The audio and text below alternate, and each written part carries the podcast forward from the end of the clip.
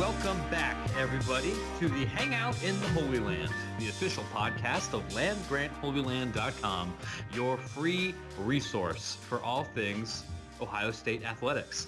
I am your host, Matt Brown. I am the College League Manager for SB Nation, or one of the College League Managers, and I am the Managing Editor and the, co-proprietor of this here website, which you can find at landgrantholyland.com. We are on Facebook. We are on Twitter at landgrant33. I'm on Twitter at MattSBN, and I'm joined, as always, by my co-host, Mr. Colton Denning. Colton, what's good, buddy? Oh, it's Monday. Is it Monday? Yeah, it's Monday. I'm feeling good. I don't have work today, so I'm just kind of lounging out after working all weekend and ready to talk a lot of Ohio State. Going to get into new basketball recruit, the Indiana game, and Wisconsin. Game day is in Madison, and we all remember what happened last time Ohio State went to Madison when game day was in town, unfortunately. Yeah, that wasn't great. We do have a lot to talk about. Let's go ahead and start with some breaking news as far as when we're recording this. This is recording this here on Monday, October 10th in the afternoon, so you should be getting this on Tuesday. But some breaking news. Boop, boop, boop, ba-doo, ba-doo, boop, ba-doo. That's my breaking news sound. We don't really have a soundboard anymore, so I hope you all enjoyed that. Ohio State basketball has a commit. Ohio State football has been a little bit slower on the recruiting trail since the typically big recruiting news doesn't happen during football season, but the basketball Buckeyes have been looking for somebody, another ball handler or point guard for the class of 2017. They missed on a couple of targets. There's a few other bigger names on the board, but they were definitely underdogs for both of those. But now a name that wasn't really on the tongues of a lot of Ohio State recruitniks has now joined the fold. The Buckeyes have picked up their point guard for the class of 2017. His name is Braxton Beverly. And Ohio State has, I think, done okay with athletes named Braxton, although Braxton Beverly does not look anything like Braxton Miller. He is a 5'11", point guard from Hazard, Kentucky, and most recently of the Hargrave Military Academy, teammates of one Derek Funderburk, who is now will be playing for Ohio State this season. If you are into the recruiting rankings breakdown, Beverly is the 307th top-ranked player in the country, the 67th point guard, and the 17th best player in the state of Kentucky. He is a consensus on the three-star scale compared to State has been bringing in players recently, like a .8497. Former Miami, Ohio commit, decommitted, flipped to Ohio State, also has a George Washington offer. That's a pretty solid mid-major program. Had interest from Western Kentucky, from Marshall, Butler, Alabama, West Virginia, a couple other bigger name programs. So I don't know if you have any other burning takes here, Colton. To me, there's a couple of takeaways here. I would not expect Beverly to be playing a major role within Ohio State in the immediate future. Somebody who projects to have one really strong skill, and that's buckets, both attacking the basket and long-range shooting. He did actually hit 70 points in a high school game once, which even if you're playing against a bunch of D3 NAIA kids, that's pretty good. If you just took me to the gym and I didn't have anybody guarding me and I just scored 70 points, it would take me like 30 minutes. So that's a plus. Smaller guy, I think, says a little bit more that Ohio State's recruiting ceiling for kids outside of the state of Ohio has probably gone down a little bit given their performance on the court recently. The Buckeyes just swung at a couple of higher four-star, bigger point guard, bigger ball handler targets and missed on all of them. And if there's going to be an uptick in the kind of caliber player that Ohio State is going to be bringing in, I don't think we're going to see it until 2018, 2019, 2020, when the Buckeyes have a lot more scholarships to play with and can maybe tell a little bit more convincing of a story. This should end the class of 2017 recruiting. I do not believe they have another scholarship open. Caleb Wesson is the other commit. He is a four-star big man local kid. Hopefully Ohio State's player development has improved over the past couple of seasons, and Beverly is able to have a nice long career for the Scarlet and Gray. Yeah, I don't think I have too many burning takes on this edition of Braxton Beverly. It's another player for the Ohio State basketball team. You mentioned that he has one particular skill, and Matt, you know right now who else has basically one strong skill and not much else. Who else would that be? That would be the Ohio State offense. Yeah, especially from last week. Ohio State football goes and plays Indiana. It's the first time of the season when they do not cover a big spread. And for large swaths of this game, I think it played out a lot like other recent Ohio State-Indiana games where the Buckeyes were in control-ish. I don't think there was not 1 second throughout that game when I thought Indiana could potentially win. But the Buckeyes had multiple chances really the entire second half to just blow the game wide open and did not. And it was, I think, a little bit closer than the final score indicated. And a big reason for that was Ohio State's passing offense was a throwback to last season, which is to say, not very good. No, and I think that a lot of the heat, and rightfully so, is going to go on JT Barrett because this is something we've seen before out of not only him, but this offense as well. But I think... and just in watching the game again and really looking at it, Barrett had a couple of overthrows. He had a couple of underthrows. He missed a couple of players, made some interesting decisions out there a few times. But I think you look at the wide receivers, and this is something that Urban Meyer mentioned in his press conference today. The routes weren't great. They couldn't get much separation at all. You had a couple chances. I think Noah Brown and Paris Campbell could have made at least 2 or 3 contested catches, and they didn't do it. You look at who got targeted, and I know that Dontre Wilson had the nice touchdown, but when Dontre Wilson is leading your team in targets, I don't think that that's a very good recipe for offensive success either. And I think just if we're going to talk about the offense as a whole right now and kind of where it is, and you know the running game's fine. I think that we don't need to spend much time on that because they're going to just bludgeon teams. And I think you look at the passing game though, and the most frustrating thing that I think you can look at from not only the player standpoint, but the most so the coach's standpoint is these are the same problems that they've had since 2012 when things go wrong that, you know, they're trying to throw the ball deep like they did last year, but there aren't really any receivers that fit that profile, and that doesn't really fit what JT Barrett is good at anyway. And I know that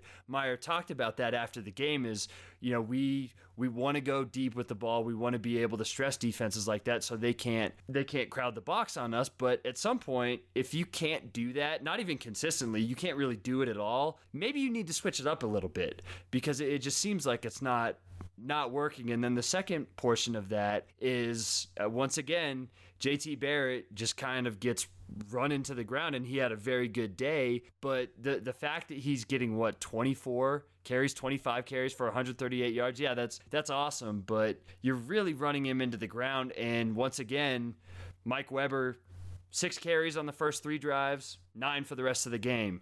He had a 53% opportunity rate, which means more than half the time he was gaining 5 yards. And then Curtis Samuel, only 9 carries. I just that's something to me that it just doesn't make sense that, you know, in the post game, Meyer says 9 carries, that's not enough for Curtis Samuel. And yeah, like obviously that's not. He's the best playmaker on the team, and I think it's frustrating that this problem keeps popping up again and again and again. That whenever they need something, they just stick it to JT Barrett, and he can get the first downs and he can make plays. But when you totally disregard your other guys, we've seen them lose games to Michigan State that way. We've seen them lose the Virginia Tech game that way. So that's the most frustrating thing for me is that these problems are the same, and it's not like the defenses are stopping them, because if this happens against Wisconsin and Mike Weber has 25 carries for 70 yards, like kudos to them for making plays. But when you're just force feeding one guy the ball and it's your quarterback no less,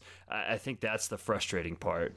Yeah, I'm honestly more concerned about that than I would be the missing in the passing game. You know, the win is a little bit of a factor. Urban Meyer in his press conference on Monday said that it wasn't as big of a deal. Indiana, a really good passing team, only completed 50% of their passes. I think that was part of the issue across the game. But you're going to have a couple of games where your wide receivers are going to struggle to get the right amount of separation, and Barrett's going to miss a couple of people on those downfield throws because he had people open. There were probably at least 2 touchdowns that came off the board because Ohio State just missed on the throw relatively badly. I think Meyer quoted it as 8 and 10 yards off for those. But we definitely saw this in 2012. We saw it a lot last year. You can't just turtle your play calling and go JT Barrett left, JT Barrett right, JT Barrett up the middle. There's no reason for Barrett to get more than half of the carries when you're running the ball 50 times. And you have Mike Weber and Curtis Samuel and Johnny Dixon on fly sweeps and some of these other wide receivers who can be getting carries. Not only is that not necessarily the most efficient way, although 137 yards on 26 carries isn't bad. It's really risky because there's no Cardell Jones waiting this year for Ohio State. There's no Braxton Miller. It's Joe Burrow, who is a redshirt freshman and not nearly as, and that does not have the athleticism or the ceiling of JT Barrett. Like, you want to keep him healthy. One thing that I think Ohio State did really well the first couple of games this year was limiting Barrett's carries to single digits. And I think if we have a game where Barrett carries the ball for 9 times and spreads it out between other individuals, you're much more likely to have a very good day for Ohio State on offense. If J.T. Barrett's running the ball 25 times, that means some either passing plays turned into scrambles or Ohio State's play calling kind of fell down a hole again. And that's not where they're going to be the most efficient. Yeah, and I think, too, if you're doing that against Indiana's D, and granted, Indiana's defense is much better than we've seen in years past, so kudos to them for playing a pretty good game, all things considered. But if you're doing that against them, you're about to face up against the Wisconsin defense, and we'll get into that game in a little bit. I think we're both pretty confident that Ohio State's defense should be able to take care of business, but you know that if that becomes a pattern, you're just going to run into the same thing that you ran into last year, where you're really just relying on the defense and a couple of big runs to win games. But you know, on the point that it's just the same thing after the game, Meyer talked about Indiana playing in the Bear Front, which most famously Virginia Tech used in 2014 to kind of stop the offense. And teams that they've played since then have sprinkled it in, some more so than others.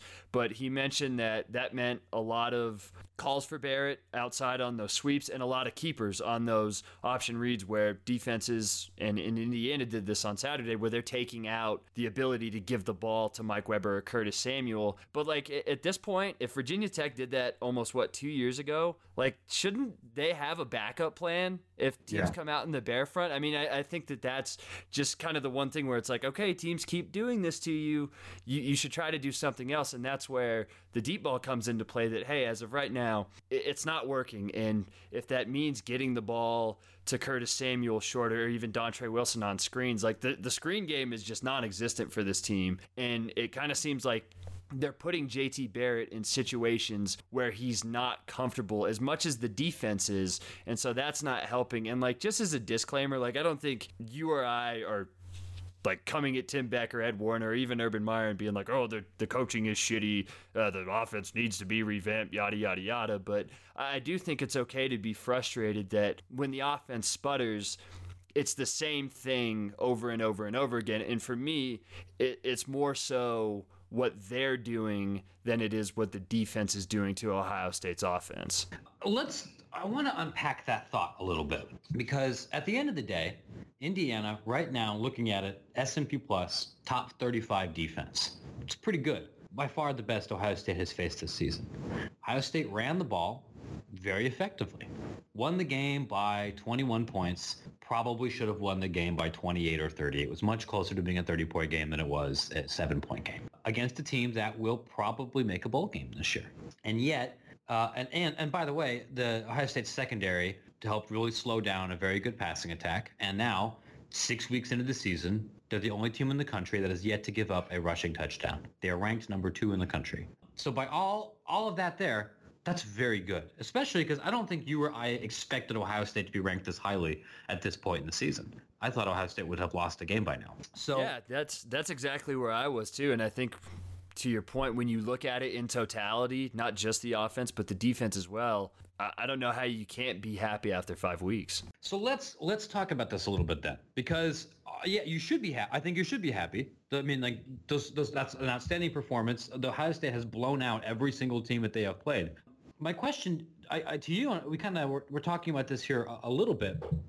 What level of like frustration do you think is appropriate after watching the passing game at that point?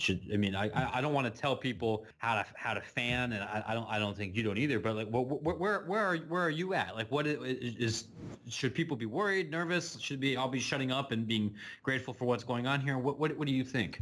I think just in terms of the passing game. And I've already said my piece. I think it's okay to be frustrated because it's just the same problem that we've seen in the past. And they talk about not getting Curtis Samuel the ball, and he didn't get a single touch, if I'm not mistaken, until the fourth drive with 14:20 left in the second quarter. And then that second TD drive right after that, 5-play drive, Curtis Samuel touches the ball 4 times for 46 yards and a touchdown. And it's like at some point it just clicks for them, like, oh, wait, why is Curtis Samuel not getting the ball? Let's get him or Mike Weber the ball. So I think it's okay to be frustrated from that standpoint. But I think as well, you also have to remember that when you look at a totally new offensive line, and for the most part, I thought they played well. The couple of sacks that Barrett took, I think, were more on him than they were on the offensive line.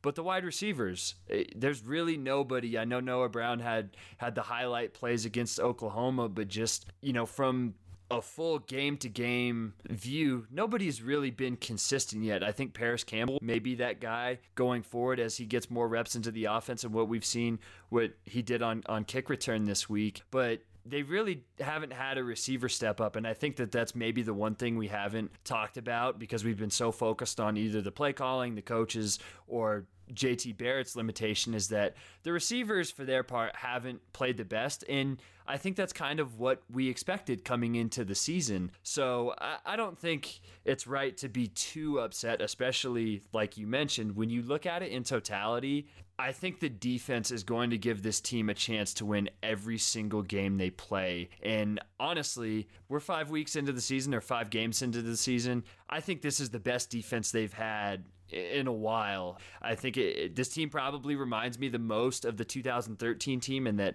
the passing game is going to be a total adventure and the running game is going to be awesome. But this time, the defense is there, and outside of Michigan and maybe Alabama, I think it might be the best in the country. You may be onto something.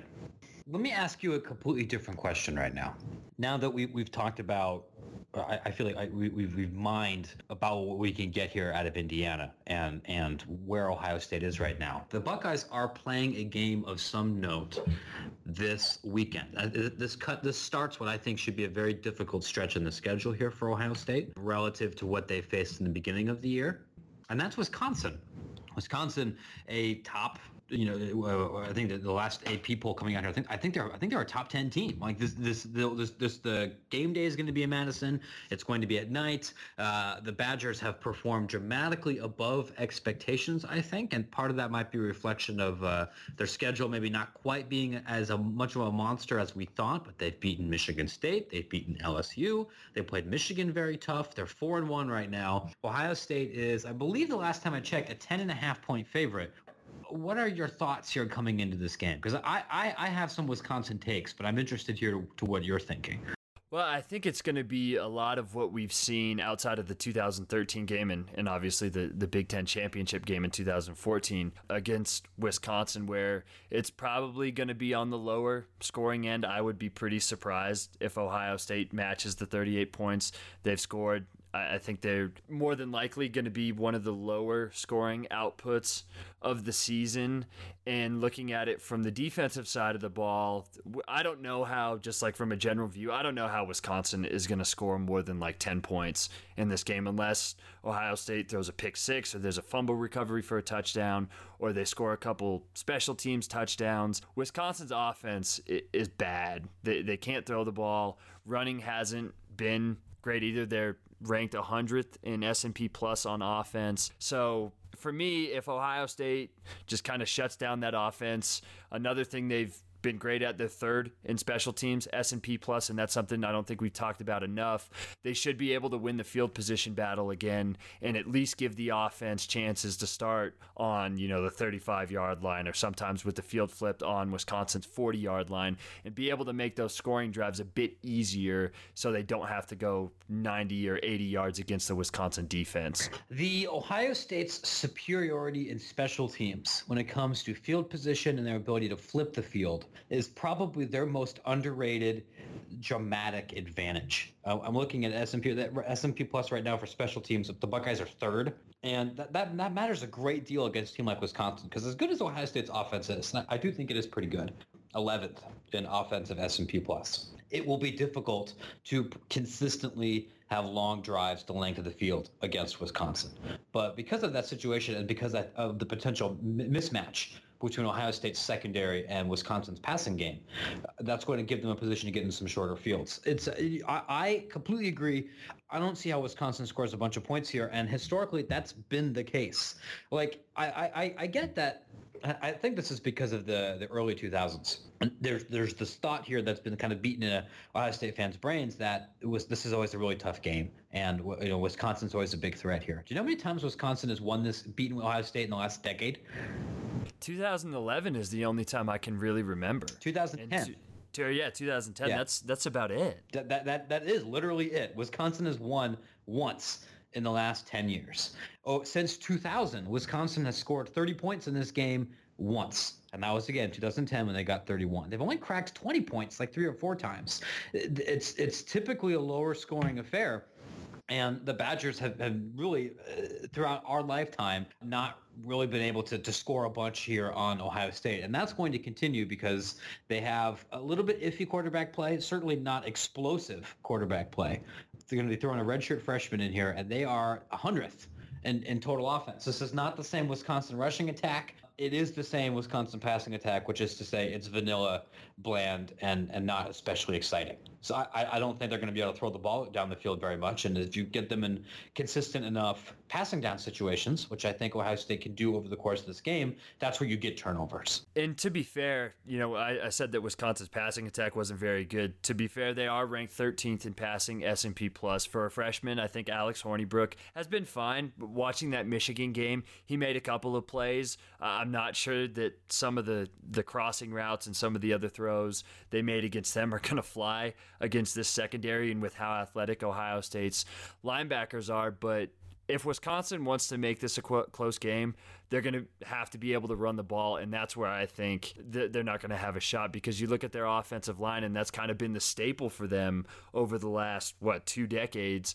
and they're 110th in opportunity rate. They're 85th in power success rate. And for as much consternation as there's been about the Ohio State's defensive line's ability to get to the quarterback in passing situations, they're 4th in adjusted line yards. They're 8th in opportunity rate, and they're 3rd in stuff rate. So they're causing a lot of havoc. And that's where I think this game is going to turn, where Wisconsin is going to be forced to make plays on passing downs. And as we've seen with other teams, you get into 3rd and 10, 3rd and 12 against this secondary, good luck, because you're not going to get much. So here's my blazing hot take, and I feel like I've actually been relatively conservative about Ohio State this season.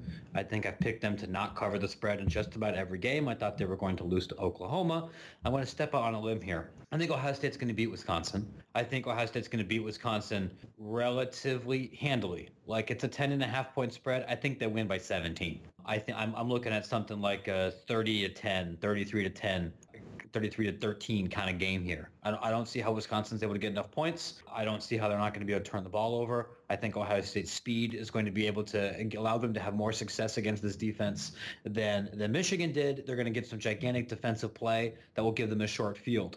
I can imagine this being very ugly without Ohio State shooting itself in the foot. It's really hard for me to see a scenario where Wisconsin wins. I might just be a hater. I do not think that this team is as good as their record or as their ranking right now.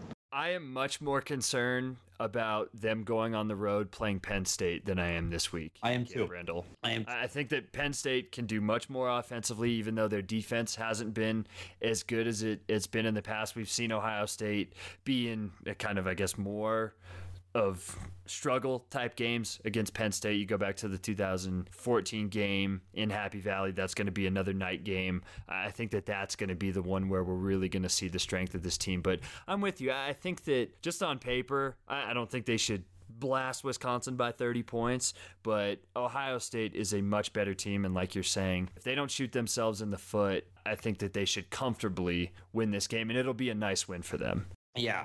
So other than, I feel like this week is a little bit lower on really big national type games outside of this Ohio State one. Is there anything else that you are looking forward to in particular for week 7 outside of the Ohio State battle here? The only game I can really think of is Alabama-Tennessee, just because Tennessee was so hurt against Texas A&M, and they, fumbled the ball 7 times. Fumble luck finally came back and rightfully bit them in the ass after the way that they had played the first 4 games of the season. But I think if they're a little bit healthier than they were last week, that they should be able to give Alabama a scare with what their defensive line can do, with what Derek Barnett can do in rushing the passer and kind of causing some havoc. And Jalen Hurts, as good as he's been, it's going to be a pretty rockin' place there in Knoxville. And I think for a freshman going into that environment, Tennessee hasn't beaten them in so long that I think Tennessee has a real shot to at least, if not win, make it a very, very good game. And I think this is going to be Alabama's biggest test so far. That's the other big game. I'm much more bullish on Alabama than I think you are. And I don't know if it's just from watching the first 4 Tennessee games this season. I didn't really get to watch much of the A&M game. That's conditioned me to think that they'll just get blown off the ball. But you know, I'm happy to try to talk myself into anybody beating Alabama. That could be interesting. Let me try to talk you into this noon slate a little bit. So one, if you are a Big Ten aficionado, Minnesota, Maryland is kind of like winner basically clinches the bowl game. Loser, things get, especially if Minnesota loses this game, maybe things get a little bit more awkward for the Tracy Claeys era. That's not a, I'm not going to watch it. I'm going to be interested to know what's going on. You've got Kansas State and Oklahoma and NC State at Clemson. Those are both watchable noon games, I think. NC State's a good football team. I know that the game, and that Notre Dame game this past weekend was like one of the greatest games I've ever watched, and I'm going to watch it again at some point this week just for the sheer hilarity of seeing them play literally in a hurricane versus Notre Dame. But you look at their advanced profile, and they've had a pretty solid start to the season. That ECU loss isn't as bad of a loss as I think we may have thought it would have been at the start of the season if you told me they were going to lose to them. But I think that Dave Doran and Eli Drinkwitz have done a pretty good job utilizing their talent on offense. And I think that they should be able to at least play with Clemson for a couple of quarters, and we'll see kind of where Clemson is at headed into the meat of the schedule. Big Ten-wise, I don't know if I can watch any more of Minnesota. I watched far too much of Minnesota-Iowa. That was one of the worst games I think I've ever seen.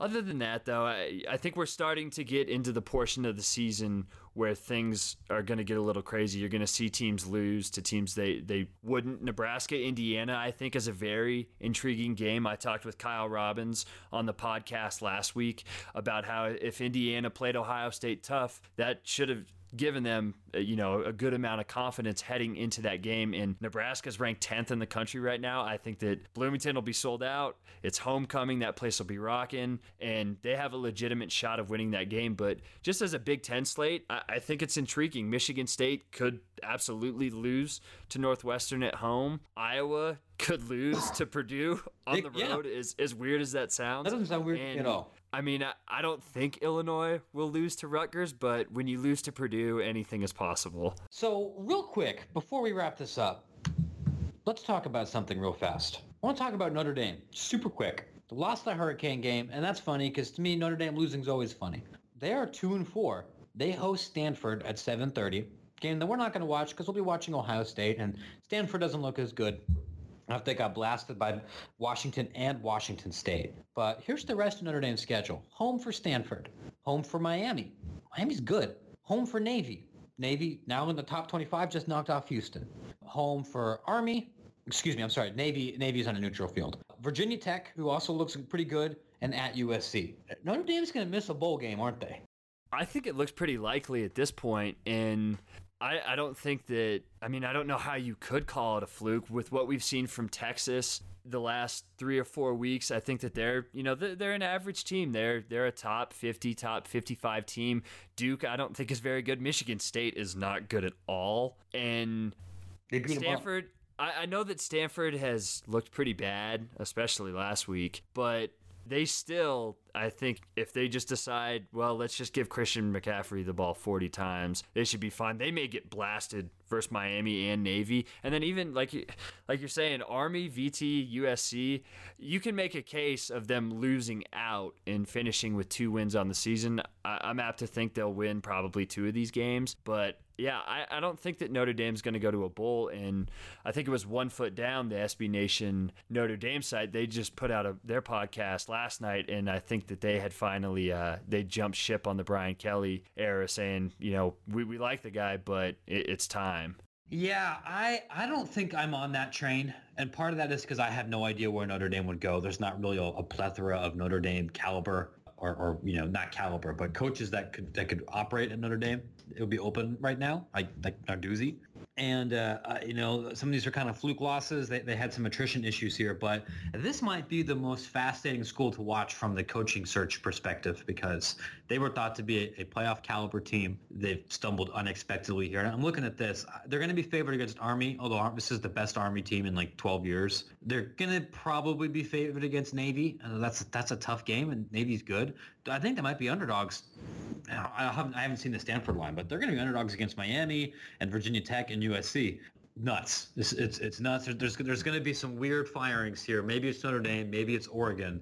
Maybe it's USC. Maybe it's somewhere else happening relatively soon. This is like totally off the board and maybe relates to Notre Dame a bit, but we talked about Michigan State, and Mark D'Antonio was a guy whose name was mentioned right after Les Miles got fired at LSU. I'm really interested to see how they finish out the season, because if they do lose, I mean, at this point, you would say the likely losses are to Michigan, Ohio State. They have to play at Penn State, and then maybe at Maryland. I know the Northwestern game's going to be tough. You know, they could miss out on a bowl too, and I would be interested to see whether Mark D'Antonio would jump ship or he would stick around. But I think if Brian Kelly did get fired, that would be an intriguing name for Notre Dame. I would be shocked if he left Michigan State, but a lot of things about this stupid sport have shocked me. I think we can go ahead and wrap it up there. You can follow the website, Land Grant 33. We're on Facebook. We're on Instagram. We're on Pinterest. We're on, there's probably a Peach account somewhere, but we're not updating that. You can, of course, find the podcast on SoundCloud and on our website and on iTunes. Feel free to say nice things about us or mean things about us. You know, I'm not your dad. I'm not going to stop you. You can always email me at matt.brown@sbnation.com if you have a question, if you have something you'd like us to read on the air, if you have some negative feedback. That's okay. I'm grown up. I can take it. Want to hear from you. It should be a fun game here this week. We're getting into the real meat here of Ohio State's schedule. We're going to have some interesting analysis about this game coming up this week and some deeper dives. So be sure to stay tuned to the website. Thanks for listening, everybody, and go Bucks.